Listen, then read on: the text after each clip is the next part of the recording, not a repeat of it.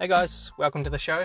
Today we had the privilege of interviewing Charlie. Charlie's from Charlie's Pinstriping and Custom Painting in West Auckland, New Zealand. Charlie's uh, one of the best, if not the best, custom painter in New Zealand. He's also a super talented pinstriper. Um, he's someone I've always looked up to in the industry. He's a super humble guy. It was great to chat to Charlie. We did have a bit of a terrible line to get off with, so I apologise for that, but um, I hope you enjoy the content. Thanks. Welcome to the show, uh, Charlie's Custom Painting and Pinstriping, uh, one of New Zealand's, if not the best custom painter and pinstriper. How are you, man? Hey, mate. Thanks very much. Yeah, no, good to be here. Um, so you're Auckland, New Zealand? We are. Yep, we were um uh, uh northwest of Auckland in Muriwai, Muriwai Beach, um, not far from Kumeu, and uh, uh, yeah, nice little shop in the nestled into the hill. Yeah, cool.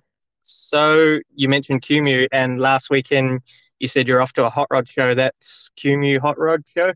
That is, yep, that's our local hot rod show. Um, Kumeu um, Hot Rod show, show. There's there's obviously a few shows in New Zealand. Um, Beach Hop's massive, um, but Kumeu's obviously up there with one of the top shows as well.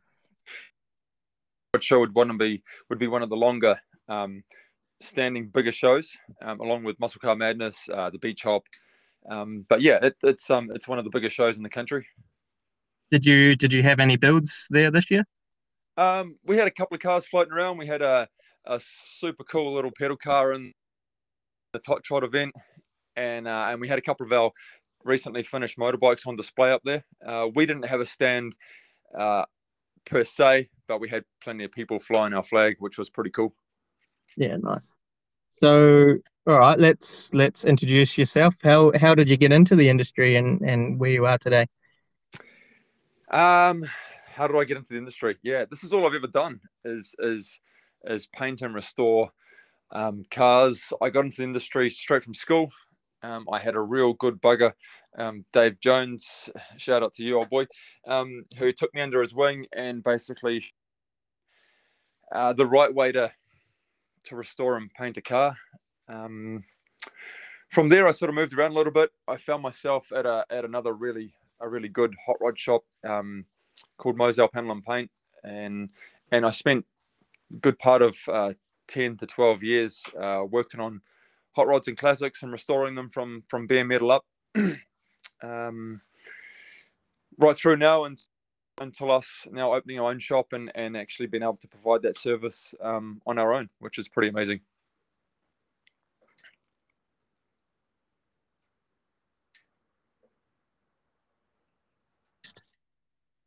You there? Yep. Have I got you? Yeah. Have you have you always been Auckland based? Always been Auckland based. Yep. Yep. No, always um, out the dirty dirty west side of Auckland. Um, uh, well, northwest as as you know it's it's known now, but um, but yeah, now Auckland is um is obviously one of New Zealand's biggest uh, cities, and and that seems to be where uh, a lot of the work and um gets done, and, and where people sort of demand a lot of the workers to be. Yep.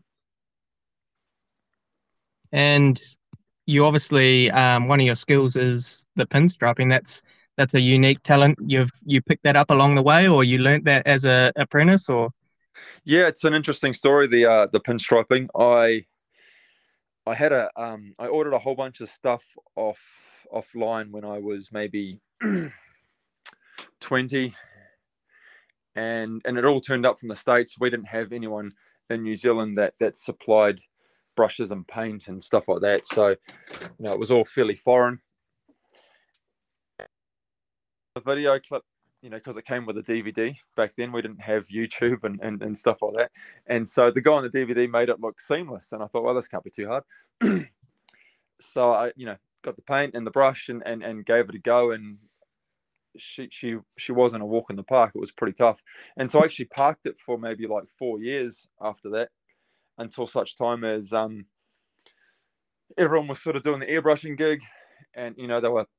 Uh, we had a guy fly over um, from Australia every year, and he would train up these robots to pump out portraits of people, and um, and I sort of I didn't like how robotic it was, and and and how there was no expression in their artwork.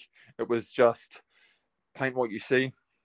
Um, and so I dragged all my brushes back out and I spent a good part of a year and a half dedicating uh, myself to learning how to pinstripe. And, and it sort of went from there. And, and I know I still remember the very first job I got paid to do, and it was a guy's guitar. And I did the neck on it. And I actually did a trial run on my own guitar. That's how how um, how worried I was about how it was going to turn out. Um, I've still got that guitar actually, and um, yeah, it went from there. One job led to another, to another, and the more jobs I did, the better I got. Um, what are we now? Probably eleven or twelve years down the line, and and and we'd made a out of it. So you're you're fully self-taught. That's pretty cool. Yeah, hundred percent. I had a couple of guys that I um I tried to pick their um, here in New Zealand that were the local uh, pinstripers and and sign writers, and um, yeah, you know, it wasn't. It, it wasn't. Uh, it was a little bit of friendly fire across the nose, you know. Um, basically, you're on your own, boy, and if you yeah. uh, if you figure it out, well, then um, you know you you've figured it out. But otherwise, we're sort of going to keep our secret to ourselves. I find that with um like metal fabrication and and pinstriping that it's a dying art, but the guys, the older generation, they didn't want to pass on that knowledge because they're obviously going to give away some of their work. Hundred percent, hundred percent. That's that was the uh, that was the attitude with with the um, with the pinstriping as well. Is that they were worried about losing work and and, and money and stuff like that. Um, yeah, it's really unfortunate. You know, I'm I'm very open about um, helping people learn to pinstripe and anything, anything in life. You know, um, but if someone asks me a question, I will do my best to uh, give them the best information to help them learn that skill. You know, I got set down a couple of paths that were dead ends, and and it's not until you invest a bit of time uh, you realize that you're actually going the wrong way. So um, and yeah, that's just the old boys sort of protecting their trade. I get it, but like you said, um, they're not going to be around forever, and uh, at the end of the day, the trade will fall over, and, and there'll be no one left to do it. Yeah, that's the sad part about it. Yeah, yeah, it is. It is sad, but um, it's it's really cool to see in America. Um, you know, they're really really big on on pulling young guys up and and and giving them the the right information and actually helping them keep that trade alive. So hopefully, uh, you know, we can sort of uh, that filters down here, and, and we can sort of do that as well, which would be which would be amazing. It would be super cool to do that. And we we got a lot more platform like the YouTube platform. Obviously, there's a lot of information out there now for guys to pick it up and just start having a crack. Yeah, yeah, man, how amazing is that? You know, when I started, um, I didn't have any of that. I had to buy a, a DVD that came with the brush, and you know, you're sort of talking maybe seven or eighty dollars US. Um, you know, which was for us 50 cents to the dollar. You know you sort of maybe 160 dollars for a brush and a and a dvd that um yeah it, w- it wasn't as easy as what it is now with all the youtube and and especially with the social media pages. They've got all this people just wanting to help them feed them information. It's amazing. It's good um, if we brush back to your your shop, did you start at home or you you always went into a premises? Uh, no, so like most uh, restoration painters and, and panel beaters, we always have something in our own garage on the side. And and so that side hustle just sort of grew bigger and bigger.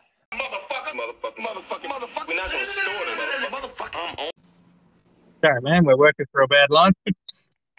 oh, it's horrible, isn't it? It's all right. So you you started at home. You had a side hustle at home. Yeah, yeah. So um, uh, like like like I said, all all, all sort of uh, good panel and painters had had a bit of a side hustle at home. Um, you know, doing homers for people on the side. Uh, that just grew and grew and grew, and to the point where uh, my boss obviously noticed it, and and he sort of um pulled me. He says, "Look, you either you need to either invest into what we're doing here or you need to go and give your side hustle 100% and, and just give it a good nudge um, and so the next day i came back and, and basically handed my notice in and said look we're going to give it a go and um, you know turns pear shape uh, and have my job. And and uh, he said, mate, all day, uh, good luck, and I hope it works out for you. And so we quickly outgrew the the, the big shed that I thought I had, um, which which so we actually sold our whole property that we'd sort of spent five years building. We built a house and a massive shed and, and did all the grounds. Um, so we ended up selling all that and buying a really big piece of land out in Muriwai. Um, put the biggest shed I could afford on it um, with a spray booth and and and compress. It just goes on and on. All the stuff that it takes to um to build a shop. and man, what they said, you build it and and they'll come. Uh, obviously, the quality of the work helped, and um and here we are today. Cool. So you're working from that premises now that you're talking about? Yep. So we live on site. We um we actually built uh, a cabin. There's four of us, me, my wife, and my two kids live on site. Um, and we're halfway through now building our our our home on the site as well. So we have um, we have the workshop, we have my house, and then we will have uh, a rental property on the site as well. So it's it's actually worked out really well, and um and we're super stoked that we jumped both feet in and, and took. Yeah, sounds like it worked out great. Fingers crossed. it has to work out. Uh, that's when you're invested, right? Yeah, it's it's it's not going to work. It has to work. Yeah, and your team, you've you've got some guys working for you now. Yep, yep. And same again. It sort of was only intended to um to be just me and maybe someone else. You know, we um we like to surf, so we sort of said, well, you know, if we can work around the surf, um, you know, life will be pretty easy. And uh, so so we sort of started like that, and then it just got busier and busier and busier, and and obviously um, harder and harder to get away to surf. So um, we ended up employing a few more people to help us out. Um, and and yeah, we've got a guys here now. Uh, currently, sort of 20 minutes ago, I just had another panel beater turn up for an interview, um, which is really exciting. You know, because get to expand our um, our portfolio to, to panel beating as well. Yeah, I did. Uh, I did see you were advertising, looking for staff. I think that would be a an opportunity anybody shouldn't have passed up on. Yeah, hundred um, percent. We like I say, we've got lots of work in front of us. Um, uh, the panel beating role that we were advertising for is, is is actually a really sweet little gig, you know, and, and we get a lot of jobs from other people that are paint ready. Um, and and that's that's cool. It could be to someone else's standard, but we like to give the best we possibly can, and sometimes uh, that that demands that another panel beater can have a have a go and tweak some stuff and just make it that much better, you know, because at the end, um, you're only judged by the end result uh, who did the work or how much they paid for it or where it got done you know they just see the face value. So for the customer and for me um, that's really important. Yeah and we i know we have a massive trade shortage here in western australia. Is new zealand the same? Did you struggle to to find people who would put their hand up? Yeah yeah no we're really um over here for a trade shortage. Um, you know, um, not just panel and paint, but you speak to anyone and they can't they can't get anyone at the moment. Um, you know, the, the the work has gone through the roof. We just can't get people to work. So um, hopefully, uh, you know, with all these restrictions and and the, the, the COVID that's sort of going on, um, when that eases, maybe uh, maybe life will go back to how it was. Who knows? Yeah. I know there's a lot of um, Kiwis living in Australia that want to come home, can't come home.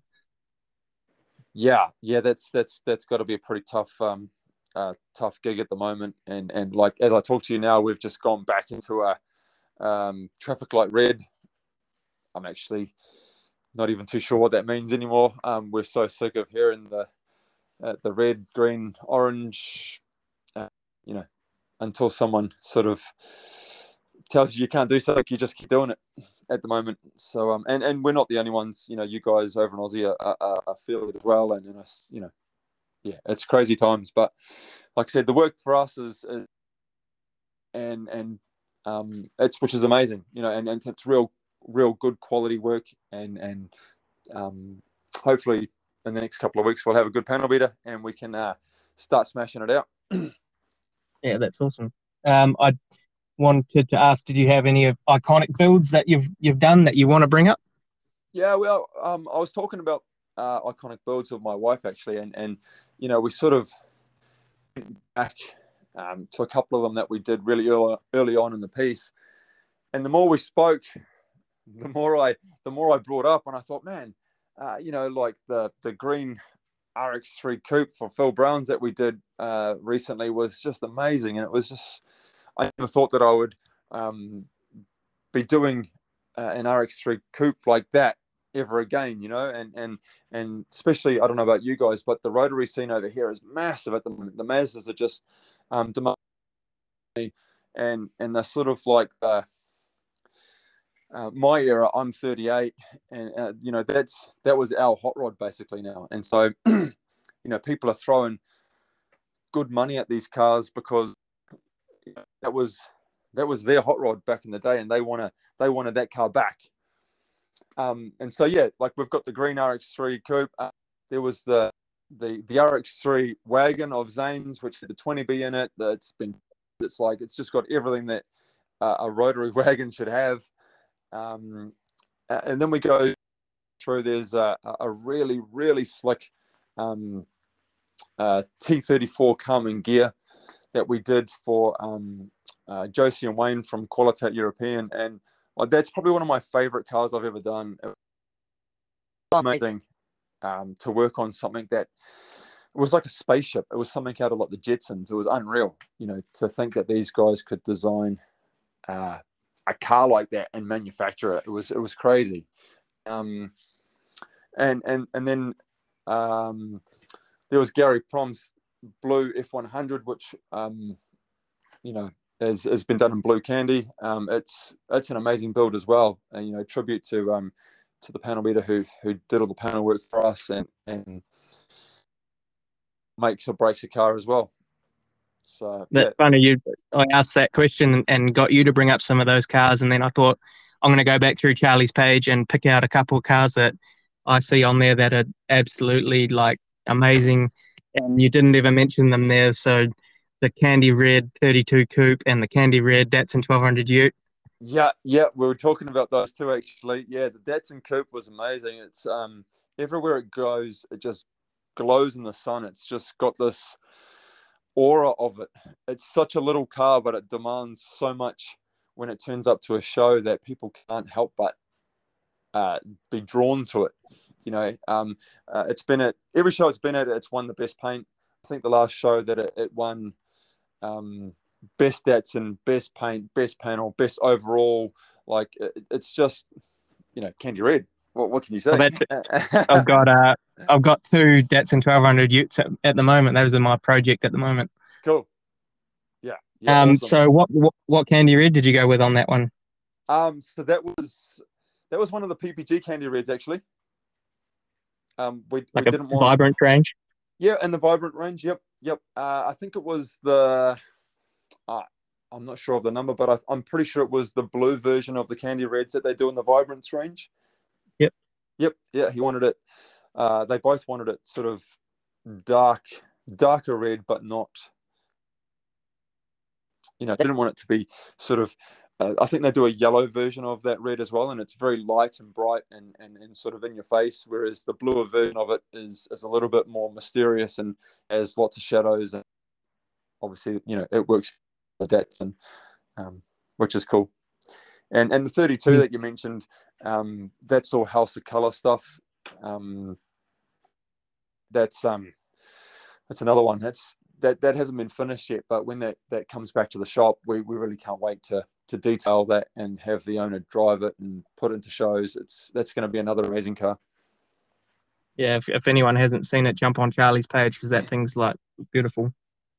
Yeah, it's great, man. Um, you know, like those those colors aren't easy to paint, and and um, you know the stress levels uh, that you put yourself through to, uh, you know, the week leading up to painting a car like that is is is up there. You know, you sort of um, by the time you get into the booth, you've you've painted it in your head and in your sleep about three or four times, and and uh, you know you only get one shot at it, and and the materials are very expensive, and we struggle to get materials down here, so you have to be a little bit wise about how you how you use things. You know, it's not an unlimited supply. If you make a mistake, you can't just keep redoing it. So um, so yeah, um, you know, it sort of comes with the the nature of the beast, unfortunately. But it's when you pull it off and you pull it out of the booth, it's man, what a feeling that is, eh? You know, you run around yeah. it with the video, and you know, sort of, it blows my mind just as much as it blows the people that are watching the videos' minds. You know, when you see these cars come out and you think, wow, we did that. That's amazing.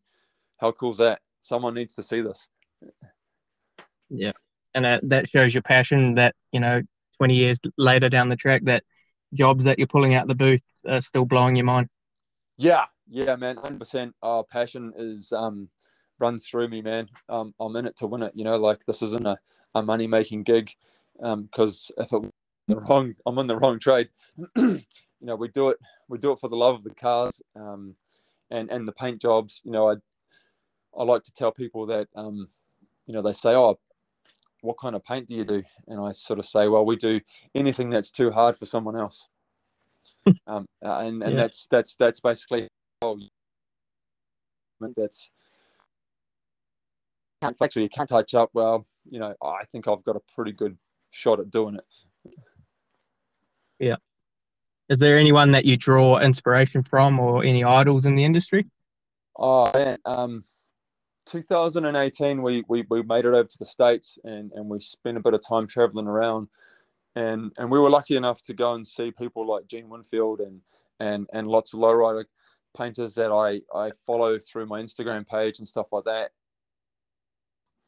Um, Larry Watson, uh, you know, for all his sort of pinstriping and, and the retro sort of style painting. Um, you know, like those guys are just amazing, man. They're like, and and and they're as humble as me and you. You know, they don't they don't put themselves on a pedestal. Um, you know, Gene Winfield's ninety odd, and he's still chopping roofs and and and you know he took the time out of his his day to spend like two hours with us, showing us around and explaining stuff.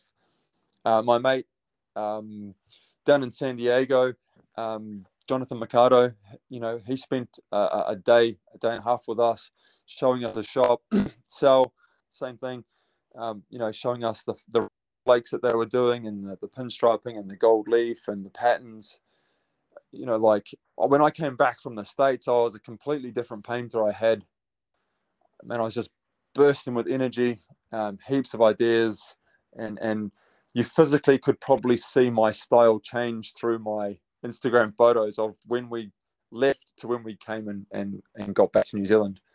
That's how much it influenced me. That's awesome. I, I do like the on the restoration and custom side of things. I I think we we there is a bit of ego there, but a lot of a lot of the ego and the negativity gets dropped compared to like collision side of things. Everyone's willing to help each other out and and um, you know build to become better better within the industry. Yep, yep, for sure. No, and and and we get that as well. You know, we try and um, help and build uh, people around us as well because you need a network of people to bounce ideas off or was actually saying it before, you know, um, I struggle to, I get to a point sometimes if I struggle with something to lean on someone else because we're sort of, you know, I've got people leaning on me, asking me for advice, but where do I go? Who do I touch? Yeah. And so I have a few guys that I sort of respect their opinions and, and, you know, whether they're still in the trade or not, you know, I'll give them a phone call and, and we'll they'll help me sort of figure something out, which is amazing to still have that support from people. Um, you know, the world can be a lonely place sometimes, and sometimes you dig a big hole over something that's really small. So it's amazing to uh, to you know share a problem and and have people help you fix it. Yeah, and it's cool that uh, that we can all work together. Say like like we'll get a job that come in for a quote and um, we're really busy, so we only take sort of a certain um, sort of I don't know certain style of build. something might come in that doesn't suit our style of build, so we'll then put them on to someone that we think might be more suited for that build. Yeah, yeah, and we're exactly the same. You know, um, we started off uh, just taking anything that came our way because uh, you know uh, that's what you do when you first start. but as it progresses, you you sort of uh, build build a reputation where you can start to pick what you want. But you honestly you do need to have um, places where you can send the other guys because we can't do it all. You know, when you tell someone that there's possibly a two year wait, you know, some guys aren't prepared to wait that long. So you you need another reputable shop or someone else that you can send that work to, and vice versa. We get stuff from people that they say, "Hey, look, yeah, I could probably do it, but this guy could do it better." Um, so maybe go and see him. Yeah, I like that. Um, do you have? I'll jump back to the sort of car side of things. Do you have? I asked asked you to think about it. A dream car. A dream car, yeah. Um, I, I had a good think about that, and like I have a couple of cars already. We have a we have a thirty, a chop thirty, um, Model A Tudor, and and we have a sixty-two Impala, and and I've had like I've had my Impala since I was nineteen, um, and and and yeah, it was really hard to pinpoint a dream car. You know, if if if I had to have yeah, uh, again, I, I couldn't pinpoint something. I'm on the, I'm on the fixation at the moment. I'm looking for a um a dirty three two three bug eye Mazda. Um, you know, and and I'm I'm all about collecting different things. Um, I think I saw one. There's one that popped up for sale yesterday. Actually, did you see that one on like New Zealand Rotaries or something? Yeah, yeah, I did message the guy actually. uh, I dropped him a message. Yeah, yeah. Um, but a dream car uh, would have to be maybe like a Lincoln or a, like a real early sort of 50s, 60s style Lincoln, or else um, maybe a, a, a 60 rag Impala, something like that would be would be something that I definitely would um, if I if I ever got my hands on. um, yeah, I'm are all you, about are you into, cars. So. Are you into the lowrider scene? Are you? Uh, we lowrider scene. Um, like we we don't belong to clubs. Um, you know, uh, way too many politics. Um, but but we like we like a mixture of everything. Like I say, our, our Model A's got a, a the the original little four banger in it. Um, uh, it's it's down. It's had a roof chop, and then my Impala's on on airbags on 14 inch Supremes. Um, so you know we're we're we're a mixed bag of lollies. Yeah. And then you like your rotaries as well. Yeah, we like the rotaries as well. That's what I grew up around, you know, the uh, sort of the the old school um, rotors along with the, the escorts and the, the Cortinas and, the, and all, all that sort of era. That's and the Datsuns, that's what I grew up driving. Um, and, and so it's really cool to see those all sort of come back around and be worth a bit of money now. And, um, you know, people restoring them and, and, and bringing them back to how they used to be when we were sort of um, 17, 18 years old, which is pretty cool. Yeah. Yeah, they're fetching some silly money at the moment, eh? Hundred percent. Yeah, yeah. No, they're um they're definitely uh commanding a lot of a lot of money at the moment, and um you know they're you know uh guys guys are sinking a, a ton of money into them, but they're only going up at the moment. Yeah, yeah, they're definitely an investment. So let's say let's say you got yourself a 59 Lincoln or early 60s Lincoln. Do you want to take us through let's go more like technical side of things now. Take us through Charlie's processes from like say bare steel right through to top coat. Yeah, yeah. So so if, if we get a car from bare steel, um uh it's this big debate about uh or, or sandblasting. Um, you know, they both have their their pros and cons. We've dealt with both of them, and and and um, we haven't had any issues either way. And sometimes, if the panel is single and it's been dipped, uh, it's been left with a, a, a coating on it, we'll often just get a, a quick wipe with the sandblaster. It's a lot quicker than than us having to sort of um, metal prep it and, and then we'll epoxy it. But nine times out of 10, we will use a lot of the 3M wheels, um, 80 grit, and, and just a lot of labor. And we'll polish that up as clean as we can possibly. Everyone's got, um, you know, we're not touching with our hands. As soon as that car is ready to be epoxied, it goes straight into my spray booth. Close the doors. There's two of us in there that are fully suited up with gloves on, and we basically wash the whole car down from top to bottom twice. We make sure that no stones left unturned, and whether it be, you know, three o'clock in the afternoon or uh, I stay there and I just make sure that that car's in epoxy straight away. There's there's no leave it till the morning or, or we'll you know leave it another day. It just happens right then and there.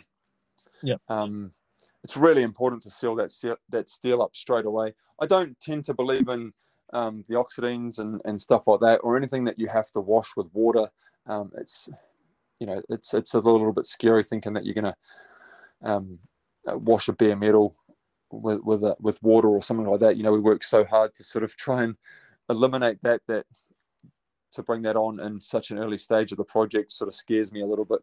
Um, so once we've got our car in epoxy, um, that's left to sit for, for, for over a week. You know, I'll, I'll come back in the next morning and I'll give it a bake um, up to sort of 60, 62 degrees um, for 40 minutes. And then we'll let that car sit. And longer the better, to be honest with you. You know, if you can leave leave it for, if you can leave it two weeks, then perfect time is um, time is what makes a project. You know, I always I always tell people uh, you can rush the painter, but you can't rush the paint. You know, the paint needs time to dry, uh, to get hard, and and if you can do that throughout all the steps, then the end product is going to be one.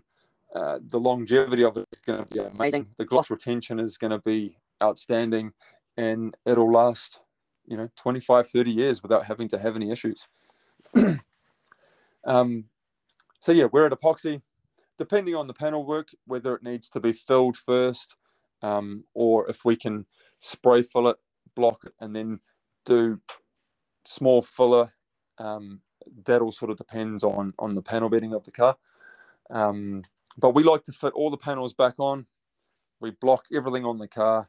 We tape our swages. We uh, we, we, we gap everything. We fit all the rubbers, the bumpers, the, the headlight, everything. We try and put as much as we can on the car um, early on in the stage so that at the end of the build, we know that that's all going to fit. We know that go to put the chrome back on, it should just slide in nice and easy, and and all the profiling of the car, there'll be no hollowing through the chrome because we've we've had it all on, you know, throughout the build um, that that that I think is is where a lot of people sort of get tripped up is that they prep a door off the car or they prep the boot lid separately. They end up blocking the edges off them, and, and when you look down the side of a car, it just sort of they doesn't they flow. end up uh, pillowing in.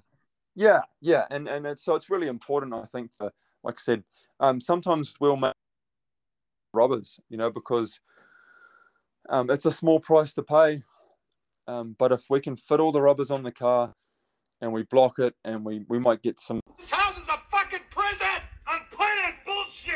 In the galaxy of this sucks camel dick! You put the you put the rubbers on, so the doors are going to sit in their natural resting position where the where the doors are going to sit at the very end of the project. So now you know that that's where they're going to naturally sit, and you're not having to play with that, and you can gap to gap fill these panels so they're dead straight. Hundred percent, hundred percent. And so once all that's done, um, we we will uh, we'll often prime the car together again, just the outside. We haven't done any work on the uh, the door jams and stuff like that yet, and and we'll prime the outside all together so that we can have a real good look at how everything's lining up after our spray filler block and and we'll assess this. Uh, we'll assess the job as to whether it needs to be blocked and primed again, or whether we're happy with that. Um, and again, we're coming blocking the length of a car when you're priming so that you're not getting build-ups and overlaps and it's really small um, know sometimes i think to myself man why am i putting myself through this? You know like am i am i the only one that can see these things? Um but it, it, it it obviously does show in our work because we do get people comment on on that sort of stuff. So that's what keeps me persevering down this sometimes frustrating uh, path that we we, we walk it's the so, small one yeah. things that set you apart um 100% you've also new zealand's got a lot of a lot of different products to us so i might touch on a few like products there so what filler are you using and then when you say you're using spray filler you mean polyester what what sort of poly are you using? I know we use Resto Finish, but I'm not sure you guys can even get that over there. Yeah, see, we don't. Uh, we struggle a lot of products over here. Um, for the life of me, I've just speaking of can't getting products. I've been trying to get the the Mirka white dry guide for when I block painted. Um, yep. But I, I, you know, for the life of me, I can't get it, and it frustrates me because I see a lot of people on Instagram. They love it because it's waterproof and you can wet sand it and you can see how much you're taking off each time. Um, but yeah, I've tried and tried and tried and, and I can't product, so. Yeah, we use yeah, that. So that's a little frustrating. So remind me at the end of this podcast, I'll I'll see if I can get you some and send you it over. Oh yeah, hundred percent. That would be amazing. Like I said, it's um, you know, and especially in in these times where where where shipping issues and material shortages are happening, we really do find ourselves at the bottom of the world. Like I think this yep. is the first time that we've actually sort of gone, oh hey, actually, we are at the bottom of the world, and stuff's really hard to get now. yeah, and not just the our trade, you know, like uh, the builders, um, the plumbers, everyone. You know, we're all sort of actually realizing that um, New Zealand is very, very far away from where everything gets made. So we're having to um, either find different products or, or um, but yeah, so so going back to sorry, we use a lot of 3M products. Um, we use 3M filler, the platinum. Um, that's really nice. It's it's it's got a really good warranty on it, which is um, what we look for in, in all our products because we like to warranty all our work. Um, so they'll stand by their product. Um, it's very easy to. You don't have to um, sand it right then and there or sand it when it's green. You can come back to it a week or two and, and just pick up we and it would still stand the same, uh, still stand the same. So so that's really cool. I, I you know I using that product and polyester filler we use. Um, uh, our paint is primarily De De Beer paint from Wairau Paint Centre here in here in um, Auckland, and um, their products have been amazing. I've been really, really impressed with um, with all the De Beer products. Actually, the polyester filler is probably one of the nicest ones I've ever used. Um, and I've, you know, I've been a tech rec for Glas. I, I grew up on PPG, um, so painters are funny creatures. They they like to uh, creatures of comfort. I say, you know, if they grew up on PPG, they tend to stay with that. Um, and I was a little bit like that, but I've been 100% uh, impressed with with all the paint that we've used from from De Beer. Really amazing. That's good to hear. yeah, yeah, me too. Uh, stoked. Uh, so you've you've filled the car, you've uh, reprimed the car. That's where we're at. Yep, yep. So we've uh, the and and and we let things sit. We try and let things sit for um, you know, four to six weeks in between each stage. And what that does is in our shop, everything's at a different stage. So when that one's resting, the next one's set for that long already. So we're onto that. By the time that's finished, we're back to jump on on the next one. And it sort of works really well. um, so the cars in primer, we try and color prime as best as we can. Uh, we have a um, a Corvette up there at the moment, and it so we prime the car in white primer. Um, that way, if it does stone chip, it's not stone chipping to like a really dark gray or something like that. it's a it's a white primer that's probably going to be a little bit hard to to see from a distance. Um, it's the small things again, you know, like um, people probably don't appreciate that or or um, or understand what we're doing, but you know, um, it just makes a whole lot of sense to me. so once we've we've put the car back together, we've we've we've we've primed everything. All the insides are now primed. Um, the doors are all primed. We fit the car back up. It's back to how it was. We block it all down, and and now we're ready to do the paint. um, uh, oh, sorry. If, if, if you wanted to start all the way through, you know, we we um, a lot of our cars we texture um, underneath all the the undersides of it, and then we we paint over the top of the texture. Some guys want it black, satin black. Other guys want it um, uh, the color of the car. So that sort of comes down to personal preference. Uh, Dodge convertible that we did. Um, he wanted that all detailed, so there was no texture at all, and it was just top coat underneath it. It looked absolutely amazing. Um, it was as shiny and as nice as as as the outside of the car. Um, and then when it comes to painting, again, it depends on on um, on what colors we're doing as to how we prep them. uh, if, if, for instance, it's a um, a 2K job or, or, or sorry, a solid color, I don't tend to use a lot of 2K. I, I, I try to use base coat, clear coat. I think it gives a a, a lot nicer look. Um, yeah, so that that will dictate how we prep and, and what grits that we're left with in the end. We try to tend to finish in like five or six hundred if we can. Uh, uh, that way, we're not sort of doing too much sending in the booth. Um, you know, if you if you miss scratches and stuff like that. Um, so the car will go. It's all prepped. It's all we've mastered. Um, if it's a white car, uh, we're probably going to paint it in pieces. If it's a candy, well then all the insides would get painted first, and then we would um, mask it all up and paint it all together on the outside. That way, um, you know, we'd be walking the length of the car, making sure our overlaps are massive, um, trying to get it nice and even on leaves of both. There's no, um, you know, streaking the mottle or stuff like that. um, yeah, once once the car's painted and it's it's out of the booth, again we let it degas. Um, you know, constantly checking the paintwork. You know, um, by putting your fingernail into somewhere where it's not seen. Um, if the weather's good, we often just push them outside and let them sit on the side out, outside for the day, and then bring them back in. Um, it's normally about two to three weeks. We actually start our color sanding process after that, and um, and then yeah, we'll we'll, we'll get into blocking and um, and getting it ready for uh, um, color sanding and polishing. So there's normally about a month wait between each each stage. That's what I like to give it, and um, it's worked so far. So you know that's probably something that I wouldn't I wouldn't be changing a lot.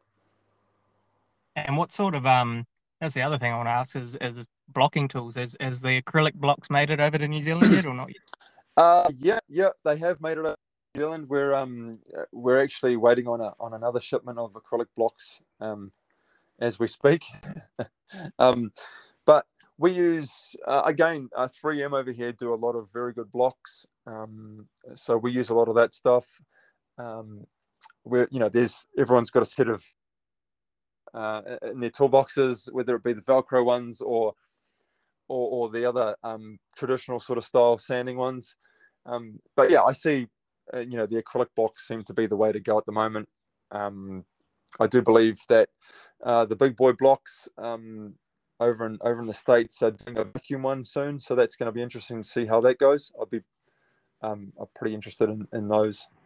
We're all about uh, dustless, trying to keep our jobs clean, keep our workplace clean. Um, you know, health reasons as well. Um, yeah. Trying to trying to do the best we can in a in a dirty situation, basically.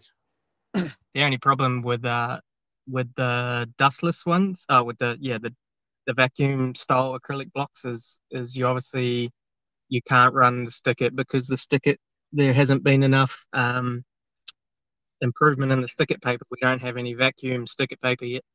Yeah, yeah, only, um, only issue that that I can see them running into as well with that.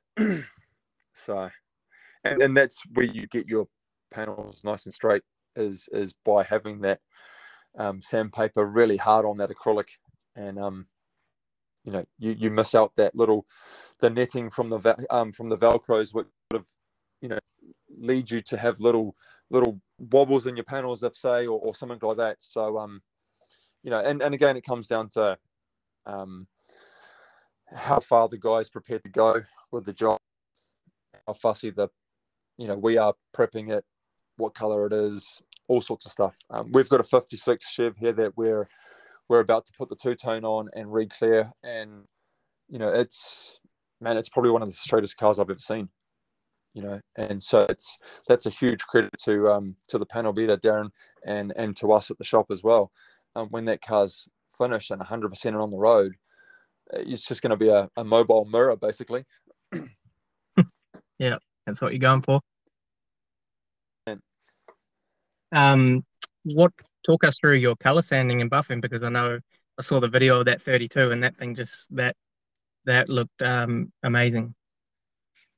Yeah. Um, again, you know, everyone's got everyone's got a different take on on how they how things should be done. Um, again, I was lucky to learn off off some older style painters and have some really good people in front of me. So, and it's always worked. So I've just sort of um, tried to adjust it you know to improve it to, to improve the system that they've sort of installed in me um, it comes right back to even how you've laid the clear down. You know i think it's really important that um, some guys you know go for this off the gun finish um, and cool. You know if that's what the job commands and and you you want to try and smash your clear on and and get this off the gun finish um, awesome.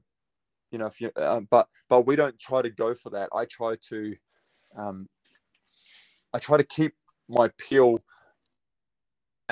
work as much as i can. I don't want to impregnate that panel that i've just spent hours and hours blocking with huge amounts of um, peel that now i i can't block out.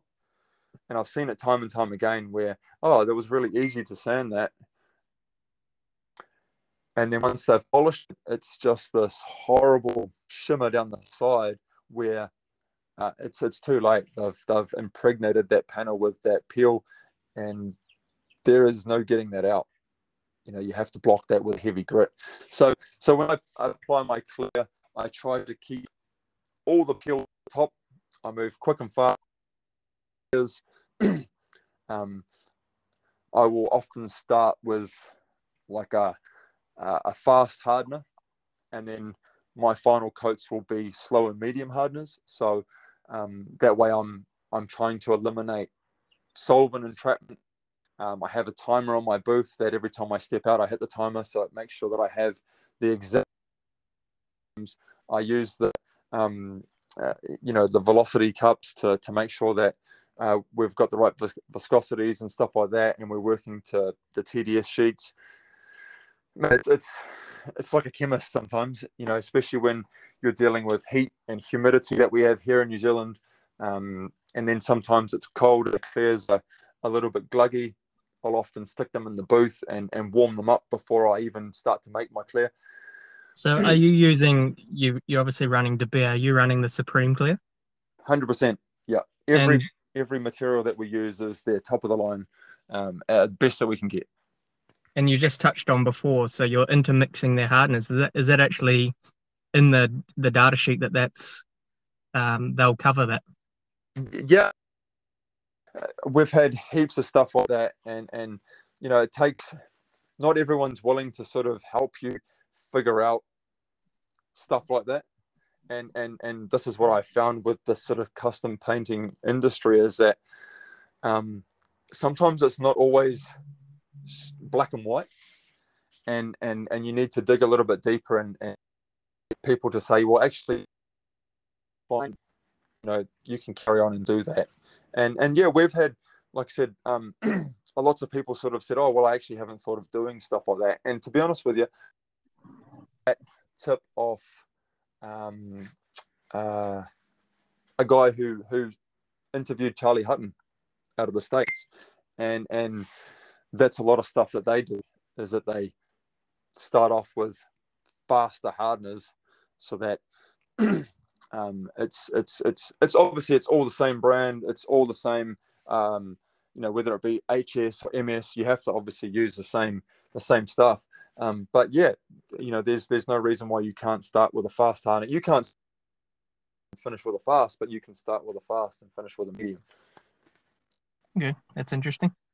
yeah yep bit of a there you go uh, Some yeah, tick tips from Charlie. tick, tick tip yeah yeah yeah yeah that's right. Don't don't do it in reverse. You'll get amazing a cracking effect. Yeah. Uh, yeah.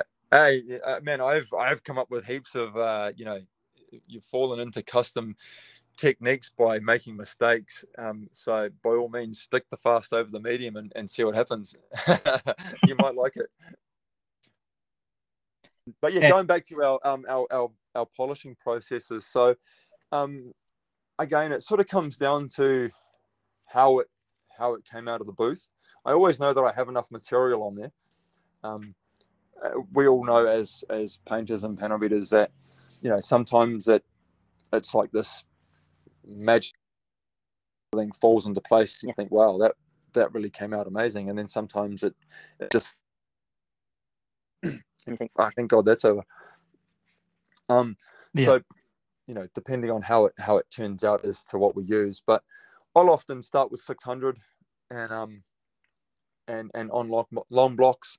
And and we're just blocking man you know and we're, we're start so i'll block to the left because i don't have um you know like i said before the dry guides and stuff like that.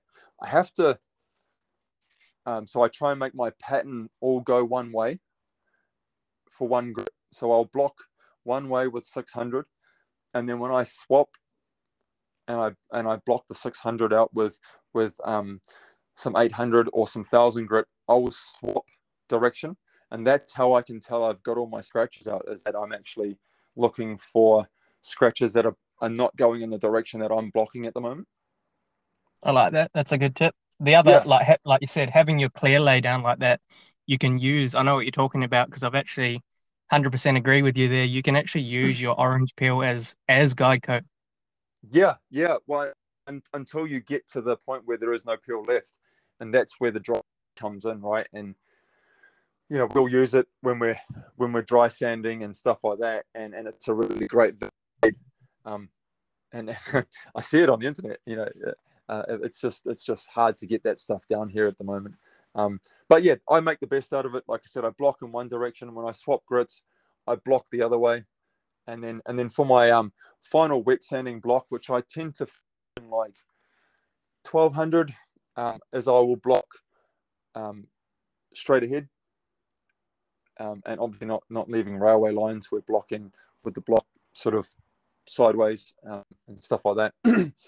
So once we've gone through from 600 8 sometimes um, a thousand grit and, and then finishing in 1200 i will then swap to my um, uh, to the orbital sander. We all wet sanded with um, uh, we might even start with 1500 3000 and then the 5000 and and you know the three and the 5000 are really actually the first stage of a lot of sanding.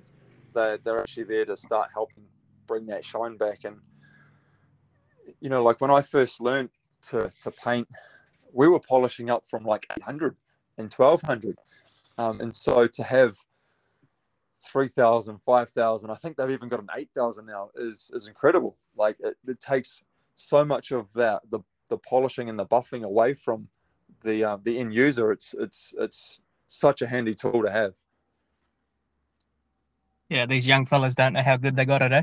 oh man. Yeah sit on the end of a buff with a, with a big woolen pad and and some uh, i don't know if you guys have it over there but it was um Farecla the g3 Farecla that's all we could get it was like in a In big a in a big bucket. yellow bucket and it had a, uh, um, you know, the, the boys used to have a, um, a little paintbrush and you just flick it and then you just throw compound.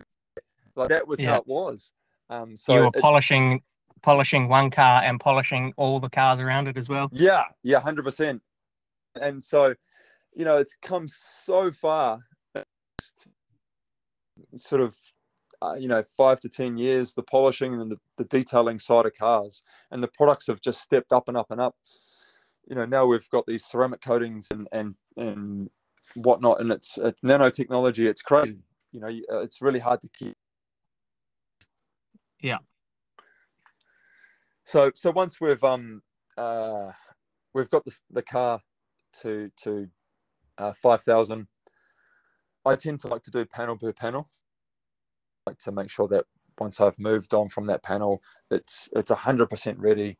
Um, if you take, you know, if you bite too much off, you can get lost, and it sort of it does the amount of work that it requires tends to eat you up a little bit, and it's and it's hard to keep moving forward. Whereas if you just take small bites by panel by panel, uh, before you know it, you're, you're you're pretty much smashed out the whole job, and and you're left with uh, you know the finishing sort of details.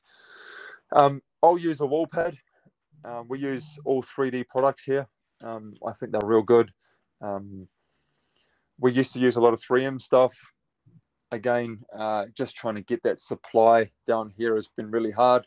Um, so Cam from 3D is um, came through and, and gave us a demo maybe a couple of years ago after the first lock, and ever since then we've just we're fixated on it. It's such good products. everything has like is everything has a buff pad that correlates to a compound. You know, once you're finished with, you move on to this buff pad, this buff pad that has, and and so on and so on. So it's actually um, it's it's systemated, which is super cool because it's easy to someone else the system, um, and plus, you know, um, who doesn't like having a system in place? It, Yeah. it makes makes it makes your life a lot easier. I do like that, and I do find that painters are, like you say, we're chemists. We we know everything, and we end up intermixing products with, like, say, a different buff pad with a different polish, and they weren't designed to go together. So you're not going to get that optimal result. I think if you stick to, say, 3D, design that polish to go with that pad, you got to trust their systems and and, get, and run with it. Yeah. Oh man. And we all in the rules, right? We're all about uh, we know better. But you know, these like you said, you just got to back the product and and and back what they're telling you. Um, the and like I said, it was it's almost too easy sometimes to to to get it from five thousand through to the final um, glaze stage, and you think, well, pretty easy. Like, um, did I miss something? You know, uh, from how it used to be. So, um, like I say, credit to all those guys that have put heaps of time and, and effort into making pads and, and compounds that make our life a lot easier. Yeah, for sure. Um, so essentially that's all polished up now. Oh, oh, uh, what's uh, what's your preferred paint brand? You said you were a Glasurit rep. You you grew up on PPG. You use De Beer now. What would you what's your what would you say to someone if you were going to paint your car? What are you going to tell them to put? uh, that's a good question. Yeah, yeah, and and like like I said, I'm I'm happy to use anything. Um, but to be honest with you, I I, I do prefer the De Beer stuff at the moment. Um, it's for me, uh, especially. Um, uh, there, there doesn't seem to be a problem. That there's never a problem with those guys. You know, they always seem to to come through with uh, all these tricky requests that I need for for for these jobs that we do, um, and it's it's so way down. It's it's um it's taken all the thinking out of out of painting. Um, you just basically if, if if you could be a robot and and your overlaps were 100% and and you knew enough, I think I think that you would um you you could get through easy. You know, with, um, I mean, they're all amazing. Don't get me wrong. We use a lot of PPG. We use a lot of House of Color, um, uh, and and and we not so much Glasurit anymore um, because, like I said, the, the De Beer products are so amazing. They have massive amounts of of of options for primers. The clairs are amazing.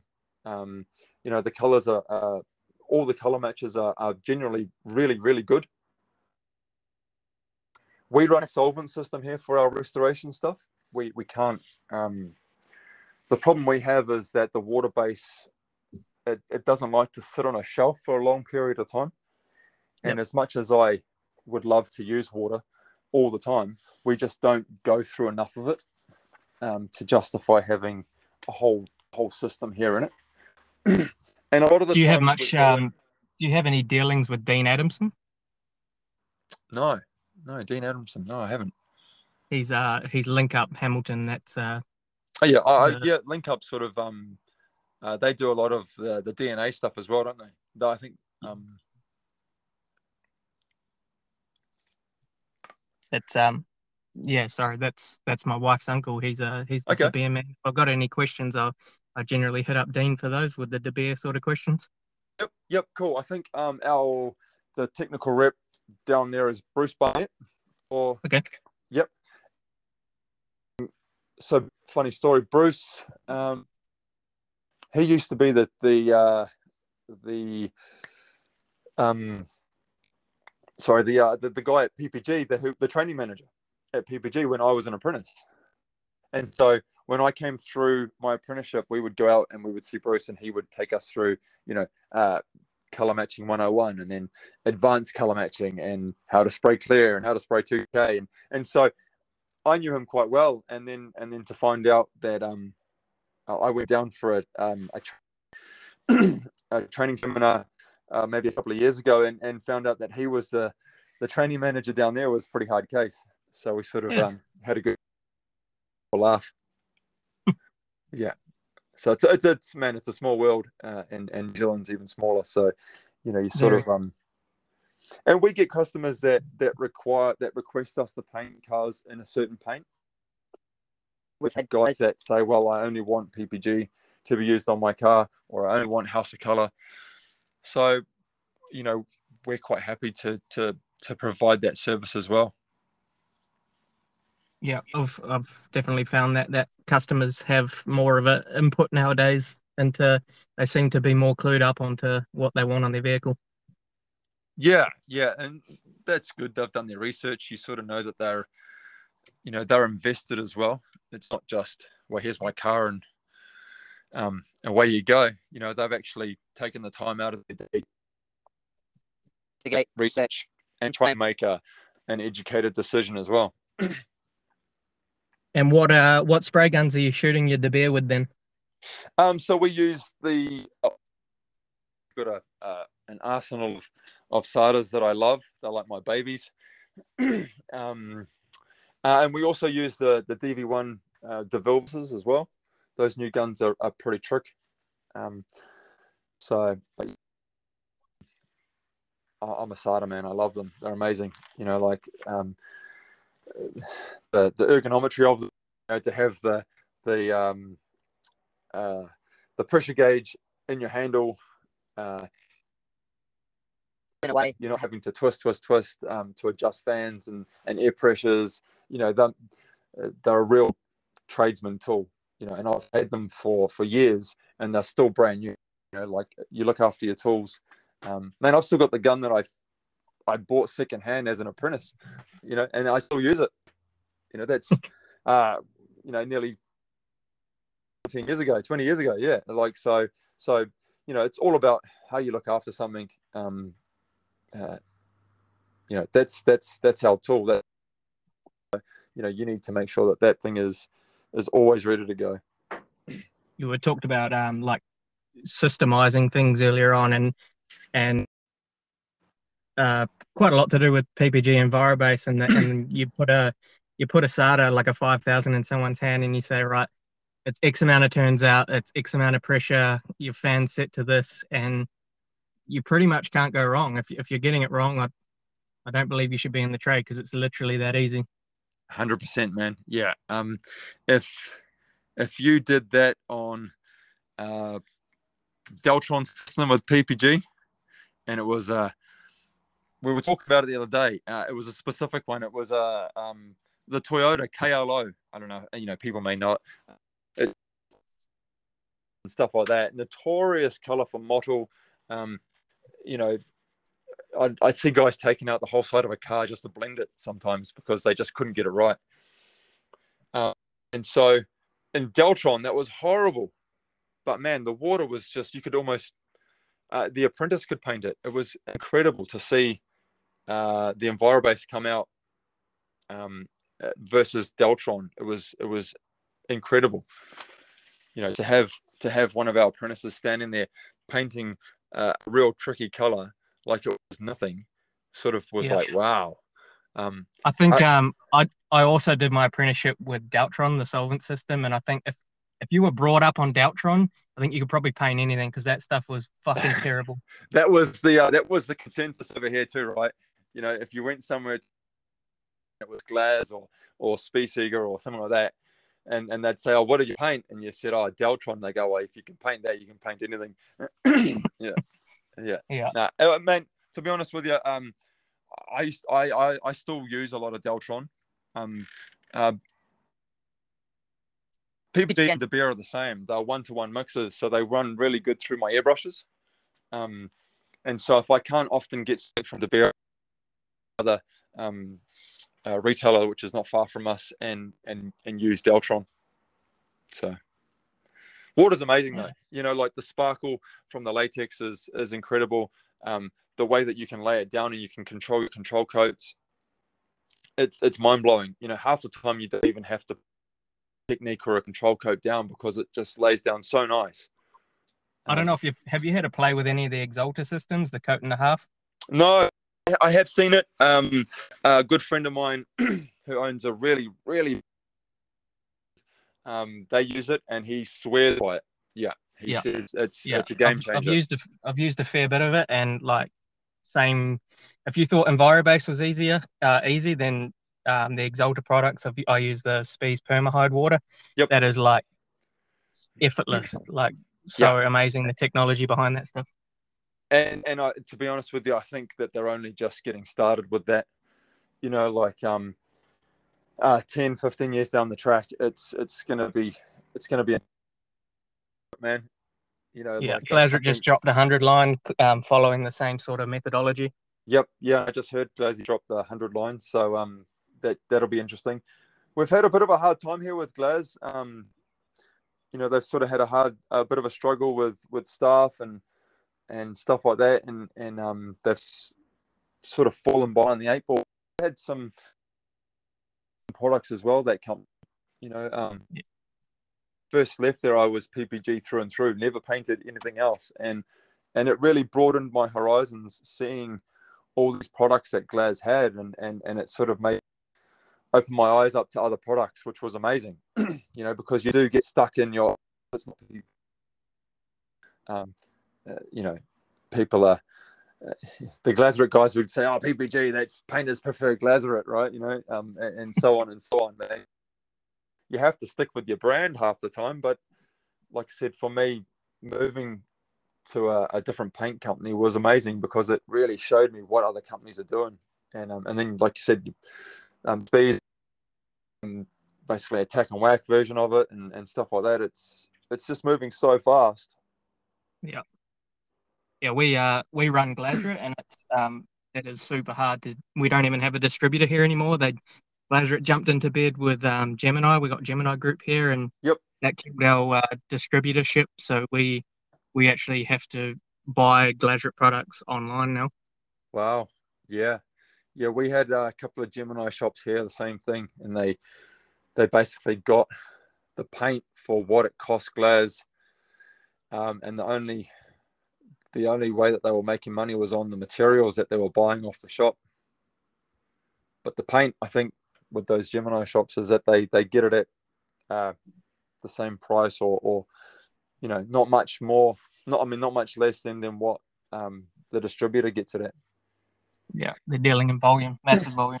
massive volume yeah they get a, a, a real big stronghold on the industry those big shops it's um again uh you know like in the next 10 to 15 years uh, probably much what's happening over there is is the insurance companies are, are self-insuring and they're, they're they're opening their own shops up so it's going to be an interesting time for lots of panel shop owners um as to which direction they decide to go you know we've we've clearly drawn a line in the sand and said hey we're, we're custom and restoration um, this is what we do and so we'll, we'll be it'll be very interesting to see how many people either jump that way or um, fall over.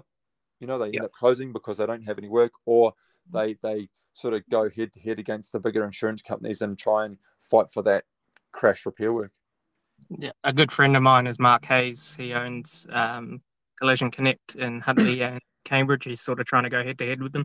Yep, yep, and people need to, you know, otherwise they will just dictate everything. And and um, you know, it happened a long time ago. The uh, the panel shops lost control of of of pricing, and and and instead of the panel owner telling you how much it was going to cost to to repair the car, they let the insurance companies tell them how much it was going to cost, and that was basically the start of the end. And once they let that go, uh, it all followed, didn't it? Yeah. You know and now now they're finding themselves having to you know fight these these these mega shops um, that are they're just pouring millions and millions of dollars into these into these shops and what they're doing is they're sucking all the resources out of the local area you know they're taking all the good tradesmen because they can offer good money and um and the little guy is sort of left wondering where he where he stands in this uh you know this industry that he might have been in his whole life. Yeah, I do feel for those guys.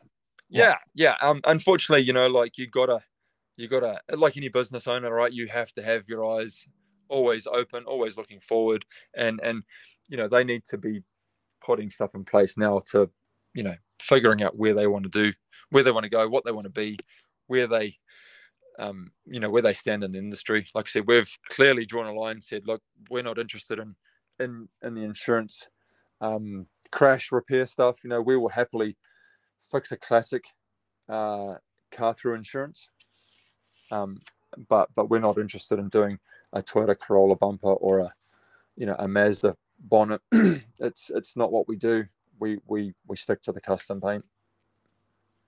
Yeah, Yeah, and uh, and you're obviously renowned for doing that stuff. So people know that they're not going to come to you with their everyday cars. It's you're, you're doing restos, and and there's a wait list, and Yeah. yeah.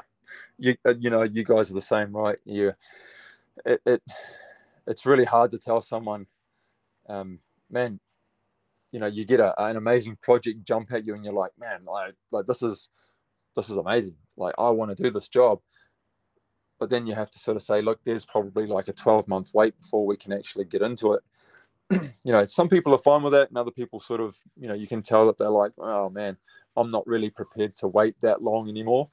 So uh, that's a sort of um, a fine line to walk around as well, you know, because you don't want to lose out on the job, but you've also got a workshop full of work already. So it's really hard, especially if it's a really cool job, and and and, and I'm all about the job, you know, like I don't. I often tell people, man, I don't do it for the I don't do it for the coffees or the money, you know, like I do it because I love painting and I like the job and the self satisfaction of of that is enough. You know, we uh, the the byproduct of of being paid to do the job. Yeah, we all need money, but like I said, if I if I didn't want to do this, I wouldn't have built a massive workshop at my house. Um, you know, like I would have kept everything completely separate in business. Um, but that's not who we are. Yeah. All right. Um, I think have I taken enough of your time? I might wrap it up there. Yeah, no stress, no stress, mate. We're um, you know, uh, it's it's what six o'clock here. We're shoot down the road and get a couple of pizzas and um, and and kick back and have a couple of beers soon. I do appreciate you coming on, Charlie. You're definitely someone I look up to in the industry. Um, next time we whenever I'm able to come back to New Zealand, we have been trying to get back for a year or two. I would love to come in and catch up with you. Oh, 100% man. I really appreciate that. And and like I said, I um I appreciate people who who take the time out of their day to either message us or or or just simply like one of our posts or you know all that stuff um it doesn't go astray we we do take it all on board and and um man yeah 100% i hope i hope that you um that you can come back to new zealand um uh, sooner rather than later i know there's lots of people um like yourself that that do want to come back and um and unfortunately these crazy times are not allowing it but um yeah man if you're ever in new zealand uh, in auckland hit us up come and see us the shop's always open we have teas we have hats we have um, you know, uh, just come and see some of the jobs that we're doing. Um, we're not far from the beach. Come for a swim. Don't swim on the rips. All right. And uh, how do we find you on social media, man? um, uh, Charlie's pinstriping uh, and custom paint uh, on our Instagram handle. Um, that's probably the best way to do it. Instagram seems to be the best. Uh, uh, you know, good videos um, and, and great content through there. So um, yeah. All right, mate. Thanks for coming on. Thanks for your time. No worries, man. I really appreciate it. Like I said, um, man, if you're ever back in New Zealand, hit us up, man. Uh, There's always a place out here. Cheers, man. All right, Dylan, man. Thanks very much, bro. I appreciate it.